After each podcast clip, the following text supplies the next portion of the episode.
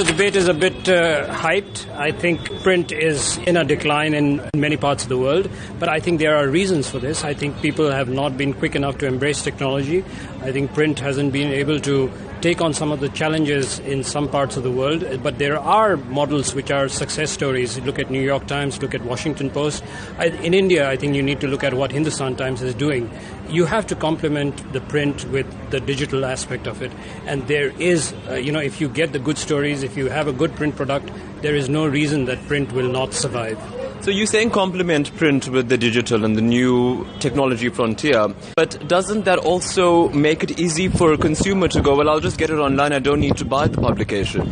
Well, I think that's where you have to start looking at, uh, you know, uh, models like the NYT, uh, where, you know, I think we've made the mistake of giving away our content for free for far too long news, just like anything else, is something that, you know, people have always paid for it. I mean, you always bought a newspaper. I don't think it's a good thing for journalists to devalue their own product by giving it away for free. So we have to, I think, look at models like NYT or Washington Post, where readers get to read a few selected or a, a certain number of uh, stories for free, and then the paywall kicks in. I think by and large, that's what's going to happen across the world. I think anyone who really values his journalism is not going to give it away for free.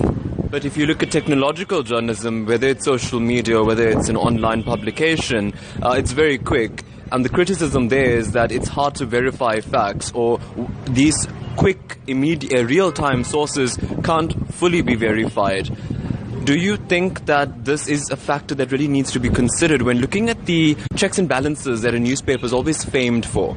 I think that's the reason why journalists are going to survive no matter what. I mean, social media is great. I use it every day.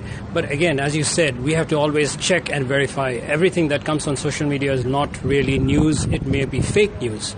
So that's where I think a trained journalist, a person who knows how to differentiate between fake news and real news, is always going to be the gatekeeper.